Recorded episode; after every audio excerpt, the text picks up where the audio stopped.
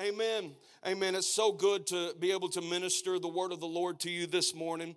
And I want you to know we're going to come from. I, love how the Spirit of the Lord begins to operate. We we went through a season where we was ministering to a lot of people in recovery uh, ministries. We still do that to an extent on Friday nights over in Poplar Bluff, and and uh, what is amazing to me, though, that as we would minister to them, so many people would come up to us after the service was over and they said, Do you get with the other preachers in the community and do you talk about what you're going to preach every time that you get together? Because it seems like they would go one place and they would hear the word of the Lord and they would go to the next place and it would be the, around the same thing and it would go to the next place and it would just, because that's how the Spirit of the Lord operates. He doesn't operate in confusion, but he, ops, he operates with a direct and a purpose. And, and some of the stuff that has been stirring in me that I'm going to bring to you this morning, it has been stirring in this house for months and months. And, and Pastor Zach and Pastor Val and those people that come in here and minister, they have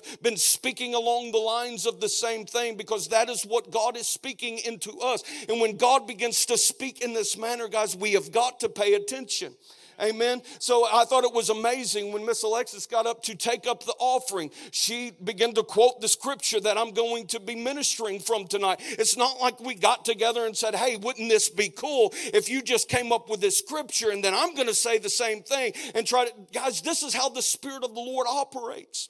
So if the Lord is speaking in that manner from Second Corinthians and then He placed that upon my heart, guys, we need to pay close attention to what God is wanting to speak because there is freedom, there is life, there is deliverance, there is prosperity, there is abundance when we respond to the word of the Lord. Amen. So Second Corinthians chapter 9, and we'll be reading from, from verse 6. This is what the word of the Lord declares. But this I say, he who sows sparingly will also reap sparingly. And he who sows bountifully will also reap bountifully. So let each one give give as he purposes in his heart, not grudgingly or of necessity, for God loves a cheerful giver, and God is able to make all grace abound towards you, that you, always having all sufficiency in all things, may have an abundance for every good work. Father, I thank you for the power and the authority of your word that it produces long lasting, life lasting change. Father, and we're going to see the fruit and the manifestation of the power of it in the name of Jesus this morning. We give you praise in Jesus' name. Amen. Church, there is one, we've been talking about the harvest. How many of you believe it's a season of harvest? Half of us believe, but I believe that by the end of the service, the other 50% are going to believe that we're in a season of harvest. Guys, and I believe that it's not coincidence that we're also moving into the season of natural harvest. You know, I live in the middle of a field and we breed mosquitoes where I'm from and I cannot wait till harvest comes because when when the crops are cut down and the crops are harvested, guess what goes with the crops? The mosquitoes go with the crop. So we're going to step into an abundance of no mosquitoes. Praise the name of the Lord. But I don't believe it's coincidence that we've been talking about the season of harvest. We're moving into the natural season of harvest. I believe what we see in the natural is really a byproduct of what's going on in the realm of the spirit anyway, because how many of you will believe that the realm of the spirit is 10,000 times more real than what we see in the realm of the natural? So what we are seeing is things beginning to stir by way of the Spirit. Men and women of God are beginning, not just beginning, but it's been happening for a while. This sense of going after the harvest, going after the lost, going after those things that God has prepared for those, but there is a responsibility upon the people who are ready to receive in order for them to get to where they need to go. There is one key to moving into the reality of the harvest, and it's sowing. Do we have any farmers in here? We got a few. We have a few farmers in here. Guys, we're moving into this realm, into the season of harvest. And at the beginning, when it was time to plant and it was time to sow, we can't move into this made up reality. I didn't do nothing when it was time to sow, but now that it's time to reap, I'm going to go out and harvest because if there is no sowing, there will never be a reaping of that which was sowed. Are you in agreement with me? so far. Without sowing, there is nothing to harvest. Now, a while ago, we got a great revelation concerning giving as we worship God through our tithes and our offering, guys, and that's of necessity. Amen. We need to come, not just, I, I remember hearing a story that a, a, man was obedient to the word. He was giving like he needed to give, he was sowing where he could. He, he was just trying to be uh, obedient to the Spirit of the Lord as the Lord was directing him concerning giving financially. And he said, God, I'm not receiving the breakthrough that your word declares. And he said this the reason you're not receiving the breakthrough that my word declares is because you're not just supposed to sow where I tell you to sow, but you're supposed to do it with a cheerful heart. And a lot of times we just say, okay, God, I'll do it just so you'll get off my back. And guys, we're not going to reap the reward that comes with sowing if we have that attitude when it's time for us to sow. But guys, I don't want to just talk to us about money this morning because the Bible declares that there is so much more involved with sowing than just giving financially, even though that is a major component of sowing. I want to talk to you guys about a few people that has been influential in my life. Not that i know them personally but their names are going to be familiar. They had a, a very public stage. God used them in mighty ways. But the last time i got to minister i was talking about this man by the name of smith wigglesworth has anybody ever heard of Smith Wigglesworth? Mighty man of faith. You can you can go and get his books on faith. And you know what's amazing to me is there's just so many stories that you can pull from about him walking into a place where they were having a funeral, grabbing this man up out of the coffin and slamming him up against the wall. And the guy breath entering back into his body and the man coming alive. And, and I know a lot of people will say that never happened, but it was documented. It did happen. There was another story about Smith Wigglesworth that he was praying for people and a man came up. I don't know what had happened, but the man no longer had feet his feet was cut off for, for whatever reason and all he did was have he had nubs down there and he came up for prayer and smith wigglesworth laid hands on him and he said tomorrow when you get up you need to go buy yourself a pair of shoes so he goes to the shoe store, and what's happened? He says, he walks in and said, I need a pair of shoes. The guy that's selling shoes looks at him and said, What size? He said, I don't know. How about 10, 10 and a half, somewhere around there? And when he went and got the shoes and come back and put them on where feet should be, miraculously feet grew into the shoes by the power and the manifestation of the Spirit of God. But you know what intrigues me about those things that are amazing to me is not really what took place on the public scale. It's what took place behind the scenes that nobody ever saw. Dr. Lester Sumrall will tell you a story that him and Smith Wigglesworth were ministering in the same conference, in the same meeting. And, and Smith looked at him and said, Hey, I want you to come see me sometime. So one of these days, Smith or Lester Sumrall goes and meets, and he's just going. And, and he said he shows up at Smith Wigglesworth's door and he's knocking on the door. Answers the door, and Lester Sumrall has a newspaper under his arm. He said, You can come in, but you keep those lies out of my house.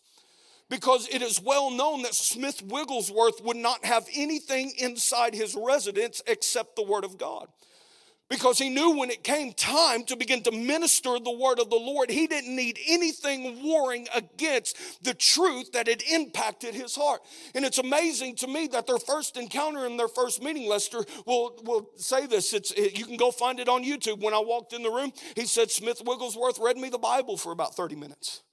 He said, then we prayed for about 30 minutes. He said, Are you hungry? Let's go in there. And they went in and got a bite to eat for lunch. And he came back in there and he said, And then he read the Bible to me for 30 more minutes. Then we prayed for 34 minutes. And he said, Okay, now come back and see me.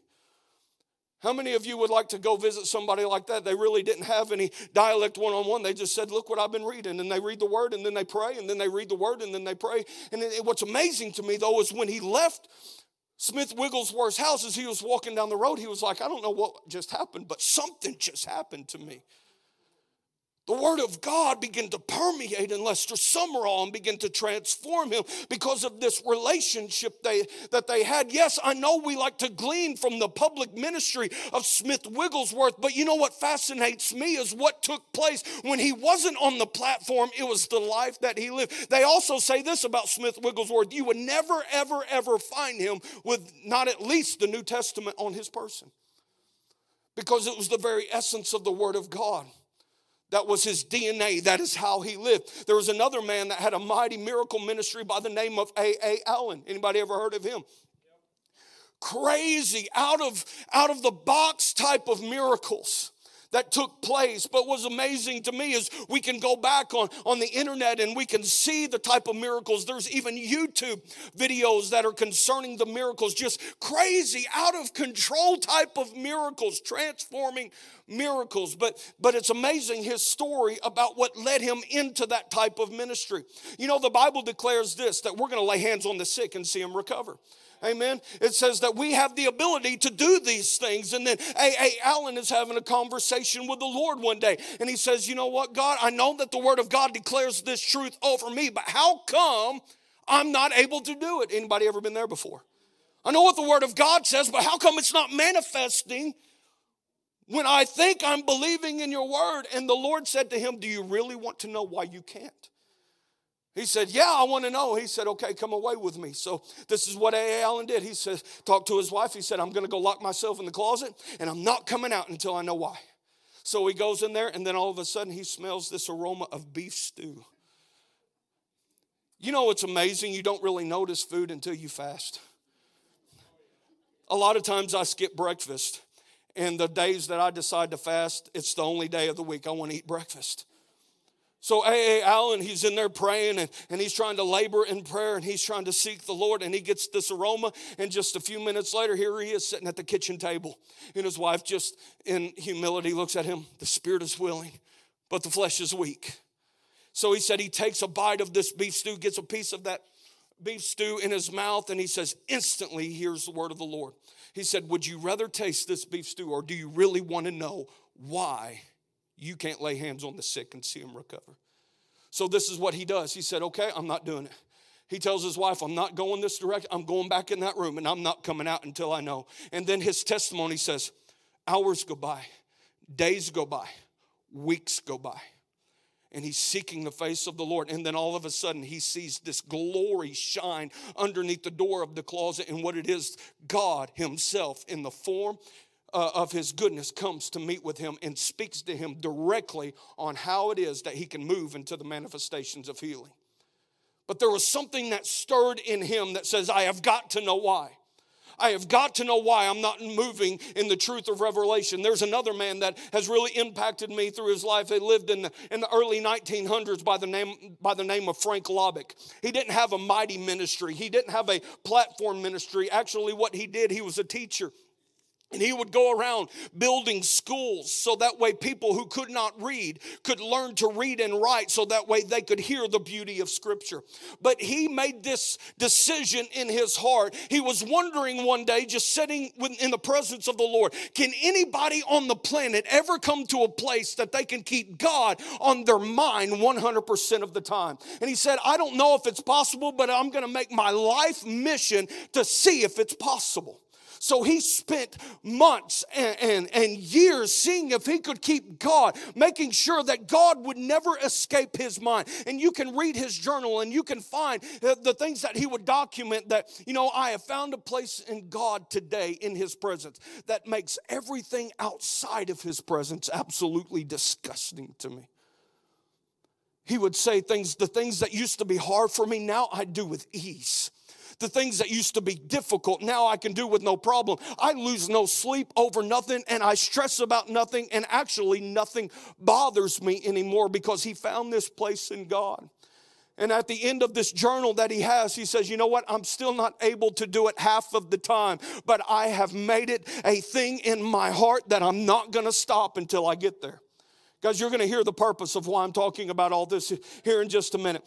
Kenneth Hagin, we, a lot of us has heard about Kenneth Hagin. We, we have gleaned from his ministry. You can go back and, and you can read countless books and videos on his teaching. And I know that uh, it was earlier this year that we did a study on a Wednesday night about the authority of the believer, just miraculous revelations. And, and you can see the public ministry, the manifestations of the Spirit within the meetings that they would have. But you know what intrigues me more about Kenneth Hagin and the things that took place on a public scale is there's a story that his son tells that when, you know, he would go and he would get home from school and dad would be sitting, Brother Hagin would be sitting in the corner of a small desk with a dimly lit lamp to, to study the Word word of God and to pray, and, and he would go about his daily business, and then he would come back in getting ready for bed. This is talking about Kenneth Hagin's son.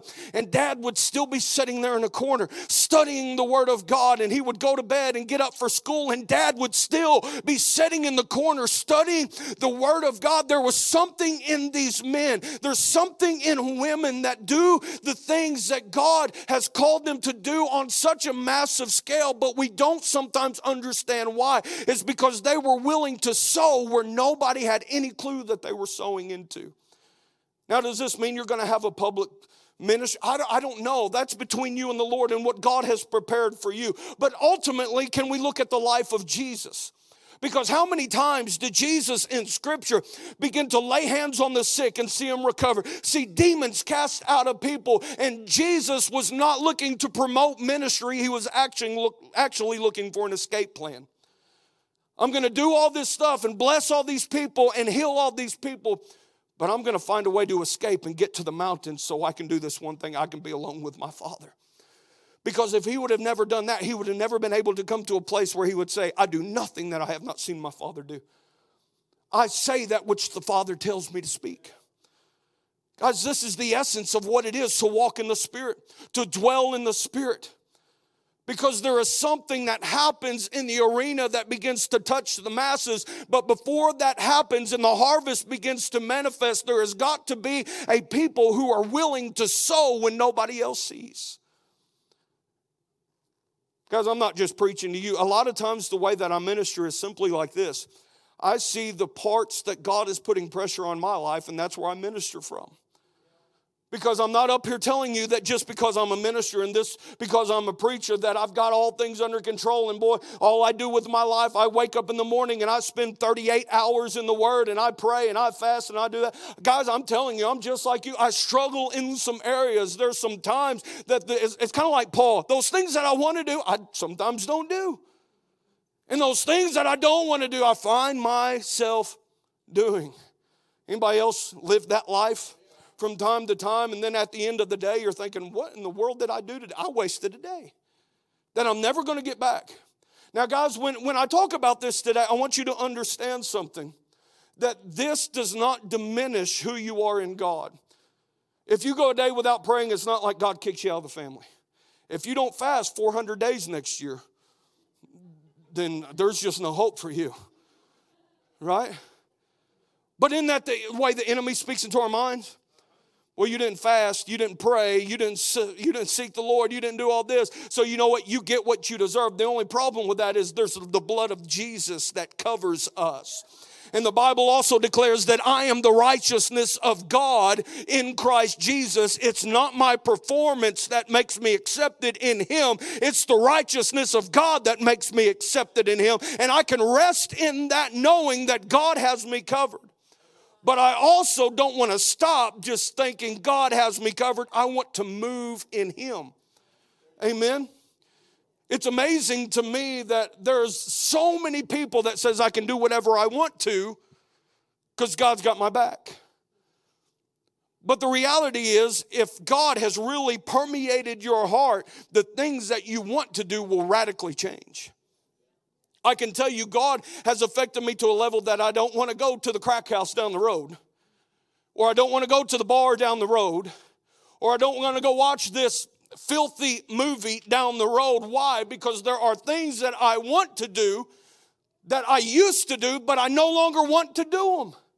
I want to move in the things of God. I want to be pleasing as the Spirit of the Lord begins to speak. Now, there's some areas in our hearts that we need to begin to move into, and I'm going to go through these quickly. But again, I want to preface this before we move into the this does not make you accepted in Jesus Christ. It's the blood of Jesus. Amen. It's the blood of Jesus that has caused you to move out of darkness into marvelous light. Without the blood of Jesus, we're lost. Without the sacrifice, there is no hope for us. But thank God that He was willing to pay the price for us so that I, through Him, could become the righteousness of God. Guys, I want to begin to sow in the area of prayer. We just got out of a, a, a series on Wednesday night, praying like Jesus. And the essence of it was to step into this arena of prayer, believing what the Word of God declares and declare what the Word of God says. Amen. We've got to move in this aspect because what happens as we sow into prayer, it begins to unlock the heart of the believer to receive heaven's strategy. Guys, we always want to know what God, what do you want to say? We live in a turmoil type of world. You in agreement with that? Um, it's just chaos. How do we move out of chaos back into order? Well, first thing, we're going to have to sow into the arena of prayer because as we sow, it unlocks our ear to hear heaven's strategy, how to deal with the chaos that we are encountering on a day to day basis. But if we're not willing to sow into prayer, we're never going to hear the strategy of heaven begin to deal with the things that we are facing. Guys, we got to move into this and we've got to sow into this area.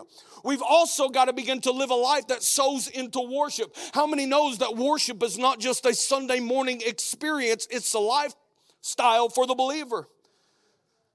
I beseech you, therefore, brethren, by the mercies of God, that you present your bodies as a living sacrifice, holy and acceptable unto God, which is your, the Bible declares reasonable service, but you translate that by the Greek, it's your reasonable worship. It's your reasonable worship. Our life giving unto God is our only reasonable worship, not just when we throw our hands up in the air. Amen. But we move into this arena and we sow into worship. What happens when we sow into worship? It increases the heavenly atmosphere around us. Guys, and I'm telling you, we live in a day where we better have a heavenly atmosphere surrounding us instead of this demonic atmosphere that is wreaking havoc on the land. When you worship, it brings you into a place of more awareness to hear what God is wanting to release. We sow into the word. As we sow into the word, it creates a supernatural hunger. Guys, I don't know about you guys, but uh, I am not one of those people that just loves water with all their heart. You can look at me and probably tell. But it's amazing what happens in the summertime when it's 100 degrees outside. You go to the water cooler every chance that you get. But as soon as the heat goes, so does the water. But what I have realized, the more I uh, let water come into my system, the more I actually begin to crave water. Anybody know what I'm talking about?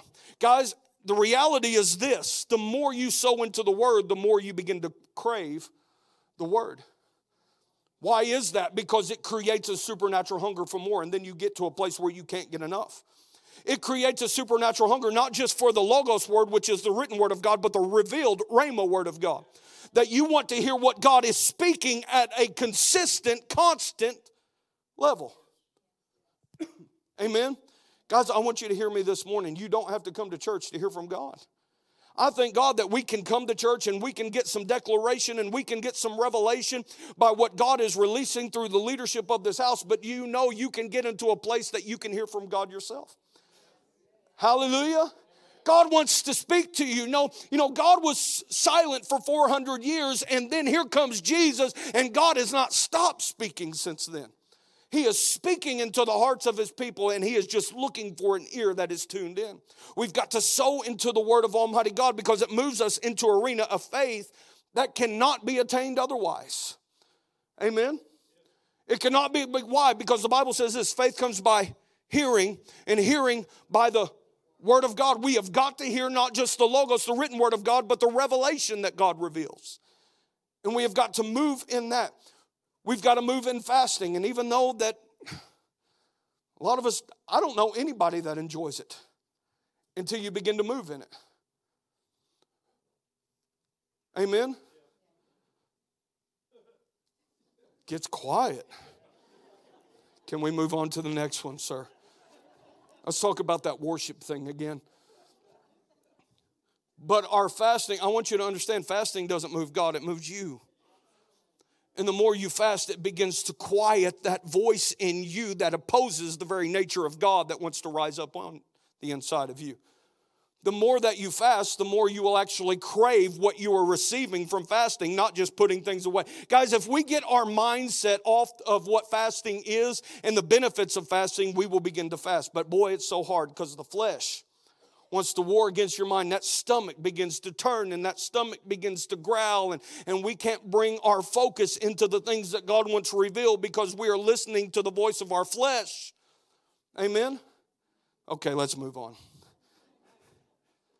It brings you into that place that you can truly hear. Praying in the Spirit builds up your most holy faith. Here, if hearing promotes faith, then praying in the Spirit builds up your faith, according to the book of Jude.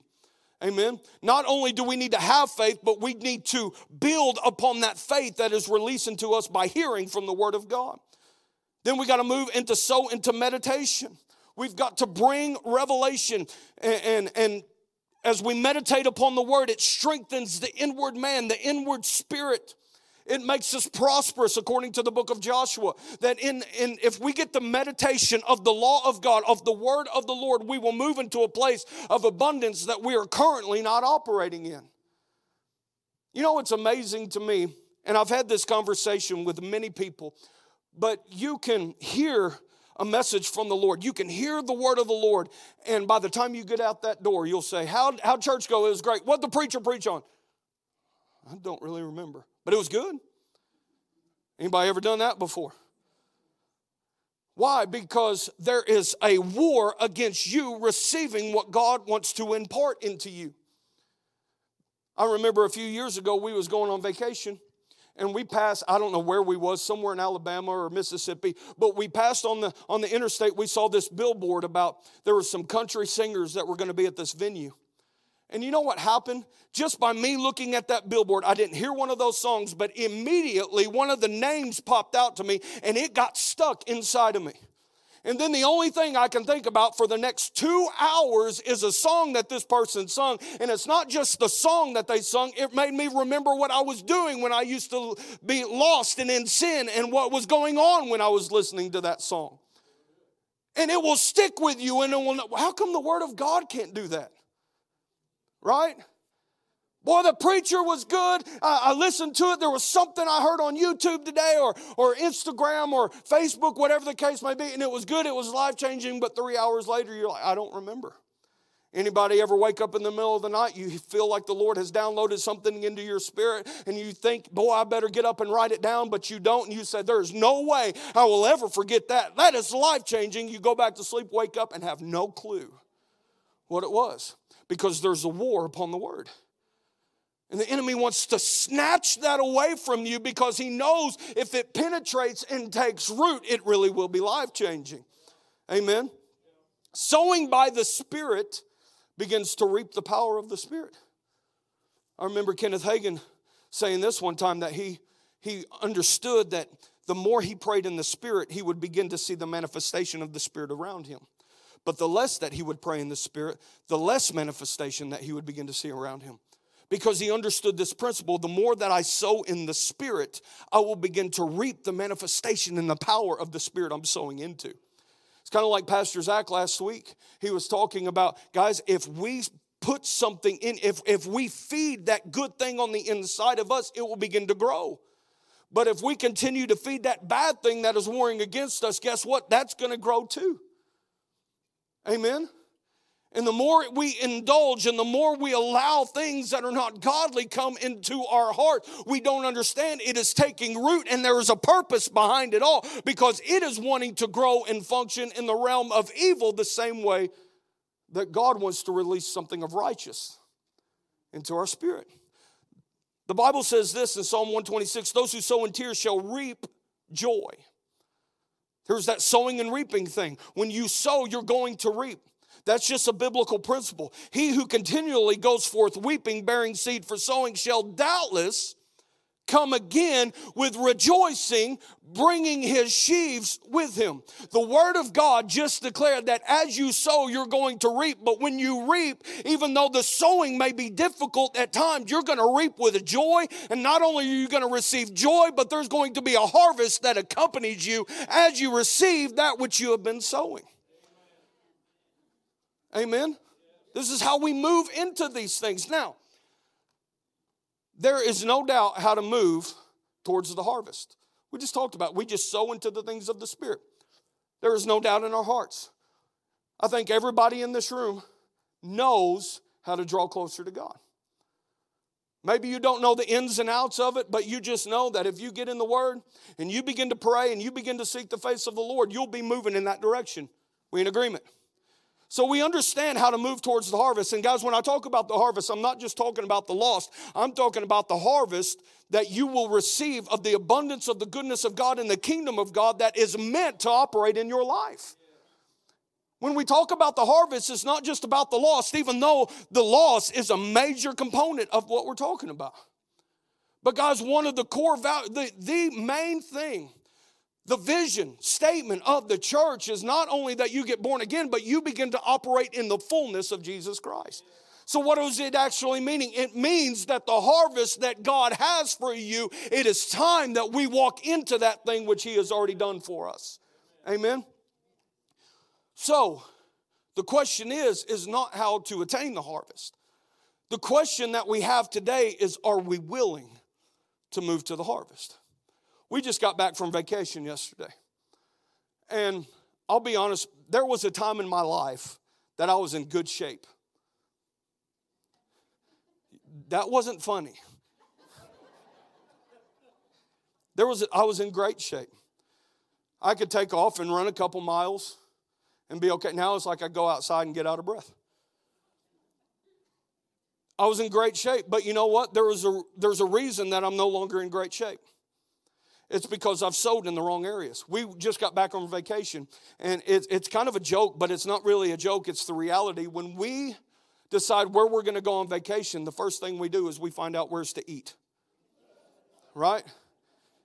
Come on, who wants to be truthful?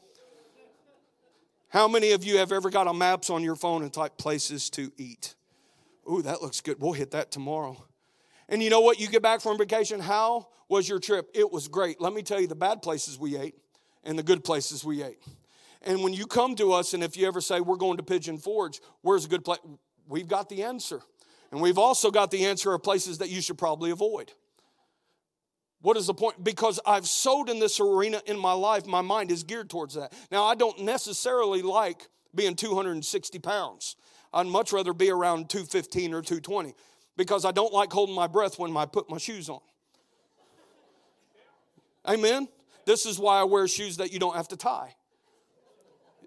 You know, it's funny, you're laughing because you know exactly what I'm talking about. There is a way I get back into being in shape, but I've got to sow in the right areas. Guys, and here's the thing it's not that we're lazy about anything because I, I would just go ahead and say that most people are not lazy. You may not accomplish much, but you're not lazy because you're busy all of the time. When I was growing up, and, many of you can testify to this, when I was growing up, you'll remember this. I'd get home from school or basketball practice or whatever, and I would be at home. From the time I got home, I would go to bed and get up and go to school. You ask our girls if they're hardly ever home. It just seems like there's something going on all the time. Is anybody else busy? Your kids got this to do, you've got this to do. We just live in a busy time. It doesn't seem like there's enough hours in the day, and we move into these things. We're just constantly moving, constantly busy, constantly working. But what are we accomplishing by the busyness that's in our hearts? If we aren't willing to sow, it's not a resource problem. The Bible says this in 2 Peter His divine power gives us all things that pertain to life and godliness. Let me just say that again. By his divine power, he has given us all. Do we know what all means? All things that pertain to life and godliness. So every resource that we need is available by the divine power of the one who is able to do the work inside of us. But the thing is, are we willing? The Bible says this if you are willing and obedient, you will eat the good of the land. And we all want to eat the good of the land. But are we all going to be willing and obedient? That's the key thing. Because we all know how to move towards the harvest. We all know how to move in this revelation of how to get where we need to be in order for us to be an influence to those people that God sends in our direction for us to impact by the goodness of God. But are we willing? That's the problem. The reason I'm not in shape is because I'm, I'm not willing. a couple years ago, we was fixing to go on, we go on vacation a lot, it seems, but it seems like we don't go on vacation hardly ever. We got this bright idea. We was going down to the beach and we went and bought some exercise equipment. And it was great for about three months. Until we got back from vacation, then it was like something we shoved in the corner. We was willing to sow into transformation. But then, after it seemed like it produced the result that we needed it to produce, or we just ran out of time, we quit sowing into transformation. It's the same thing that when, when you begin to sow in a certain area of your life, like prayer, I'm going to make it up in my mind that I'm going to pray and I'm going to seek the face of God. Three days you get into it, and then all of a sudden, this something happens in your spirit, and you begin to say things in that arena of prayer. The presence of God comes, and you say, Boy, this is what I was born for. This is what I exist for to connect with God and God to speak to me, and, and I can be this powerful force in the hands of an almighty God. And then day four happens. Well, I got busy today, and then I moved away from this thing. And then all of a sudden, day five, day six, day seven, day eight, day nine, day 10, and what you have found is those things that you were sowing on that was beginning to produce the results that you wanted.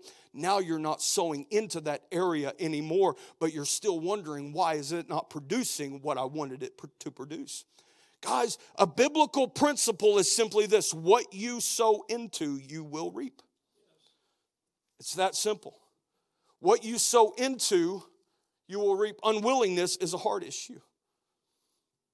Unwillingness is a hard issue. Do you remember in Revelation chapter 2 when the angel is speaking to the church of Ephesus? And he says this I know your works. I know your patience. I know your labor. I know that you can't stand those that are evil. You even judge apostles and find that they are liars. But I have this problem. You've left your first love. What is he saying? He says, You have no desire for me in your heart. You have no desire. And God, He's not saying you, you don't like me. You're doing the You can do the work that God has called you to do, but still not desire Him. You can do the work that God wants you to do, but still not desire Him. And I'm a prime example of that. When I was early, when I was younger, God gave me this wonderful opportunity to be a youth minister. And boy, I just, I hit the ground running. And I was ministering to kids. And, and we were singing some mighty things. And then all of a sudden the door opened and I went to a bigger church. And then it wasn't long that I began to sow into the ministry instead of sowing into the spirit. And you know what happens when you sow into the ministry instead of sowing into the spirit? You'll get sick of the ministry. Hello? It's like fasting again. We're when you give your life for the ministry, you could eventually get burnt out and get sick of it. But when you sow into the Spirit, guess what happens? Ministry just happens. You don't have to strive for it. You don't have to struggle for it. You don't, it just flows out of your innermost being as you sow into the Spirit. Some of you that are wringing your hands saying, when is this going to end or when are we going to see a breakthrough? I want you to shift your focus this morning, sow into the Spirit, and then you will begin to see that which you were called to see. Amen. I'm going to try to wrap this up in the next four hours or so. Psalm chapter 1, I'm going to go quick because I want you to see a few things. Psalm chapter 1 Blessed is the man who walks not in the counsel of the ungodly, nor stands in the path of sinners, nor sits in the seat of the scornful. Now, I want you to look at that verse just real quick. Can you throw that back up there? Blessed is the man who walks not in the counsel of the ungodly, nor does he stand in the path of sinners, nor does he sit in the seat of the scornful. What is this saying about this man? He doesn't have a part with evil. But it's not him having no part with evil, is not what moves him. What moves him is when we get into verse 2 that says, But his delight is in the law of the Lord. His delight is in the law of the Lord, and in his law, he does meditate day and night. Guys, what moves him is not his stance just against evil. And guys, I think what has happened is the enemy, we have bought into a lie that as long as we make a stance against evil, then we're doing what we need to do. But the problem is, is we've made a righteous stance against evil, but our focus has been a stance against evil instead of stance in righteousness. Is it a good thing to stand against evil? You better believe it's a good thing to stand against evil, but make sure your focus is upon the one who is worthy of all worship and glory. You know, sometimes it's easy. We can worship our own posture. Well, I've made a righteous stand against it, but is your delight in the law of the Lord? It goes on to say, He shall be like a tree that's planted by the rivers of water that brings forth fruit in its season, whose leaf also shall not wither, and whatever he does shall prosper. Why does he move into this arena where everything that he does shall prosper? It's not because of his stance against evil.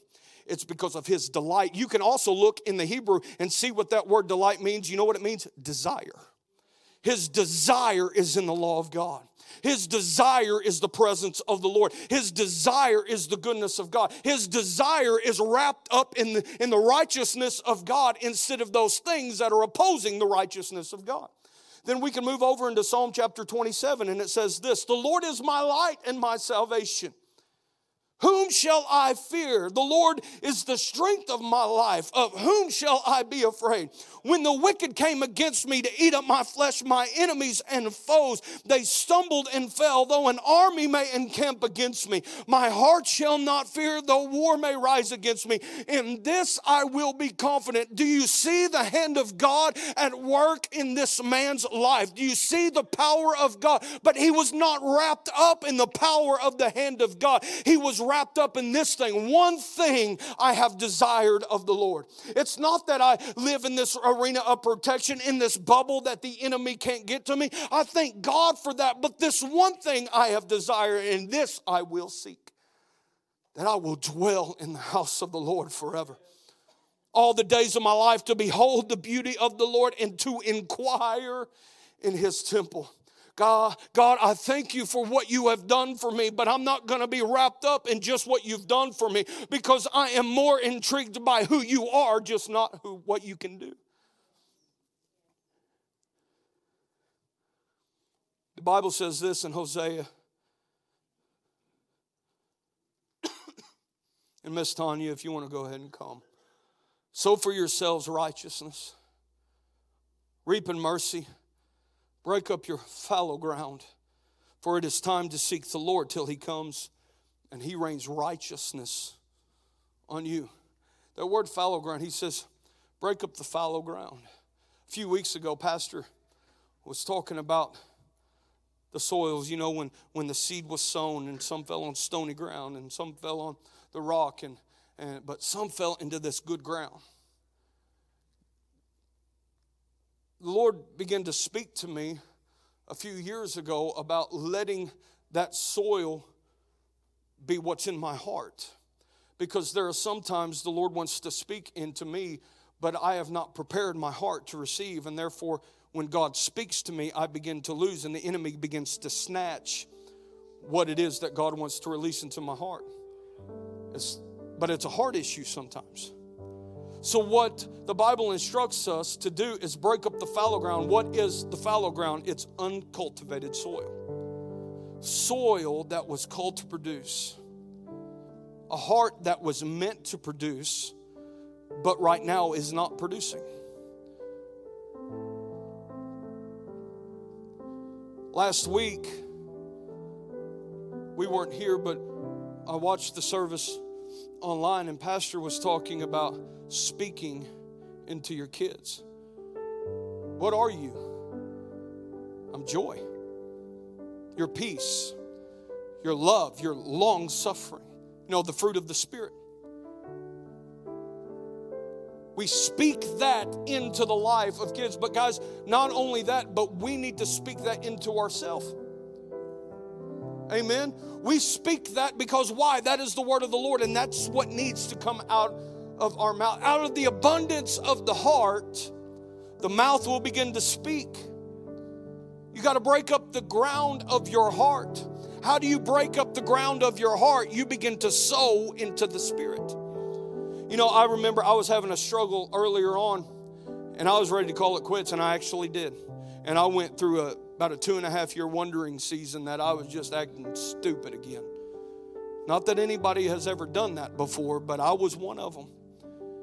And you know, I remember when I was going through that, I, I, was open and honest, and I went and talked to my pastor about it. And I said, Look, this is just kind of what's going on. I've, I've lost all zeal, I've lost all passion, I've done. And this is what he told me. He said, You've got to force feed yourself. He said, You have got to turn the worship music on. And you have got to let those things of the Spirit begin to touch you, even when you think you don't want it. And you know what? I didn't listen.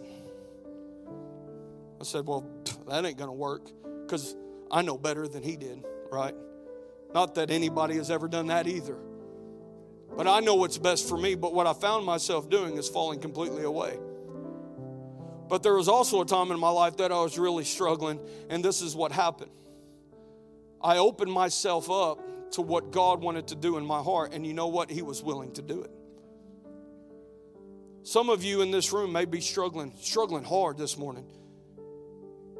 Knowing there's something on the inside of you that wants to grab a hold of the things of God, but there's something on the outside that is pulling you in that direction as well, and it's almost got you. You know, but what's amazing to me is you're here this morning. You're here this morning. Because maybe in your heart you have determined, you know what, I'm, I'm going to try it one more time. I'm going to try it one more time. And you have made plans to even come this morning, and you have said it in your heart when I leave, I'm never coming back. I'm not talking about just to the church, I'm talking about your relationship with God. Maybe things didn't pan out the way that you thought. Maybe you're just in a massive struggle. Maybe you're just underneath this demonic attack that you're sick of fighting.